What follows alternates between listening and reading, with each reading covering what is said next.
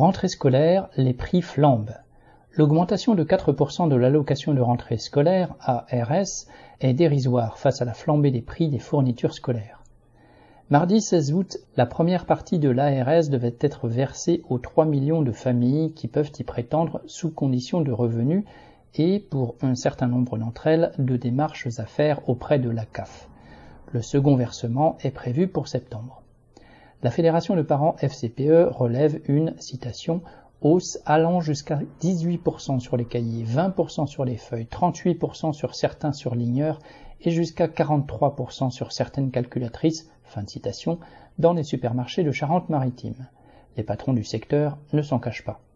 En mai, le directeur d'Amelin, Mark Oxford, annonçait déjà une augmentation des prix de ses produits de 20 à 25%, le président de Clairefontaine reconnaît quant à lui des citations hausses assez colossales.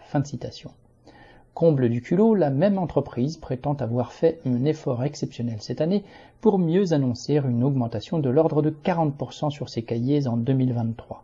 C'est dire si la revalorisation de 4% de l'ARS, même ajoutée au 1% annoncé au printemps, est en dessous de la flambée des prix actuels. Le gouvernement la présente comme une mesure de protection du pouvoir d'achat des classes populaires. C'est un mensonge, puisqu'elle sera financée par les impôts et prélèvements faits sur toute la population. Marlène Stanis.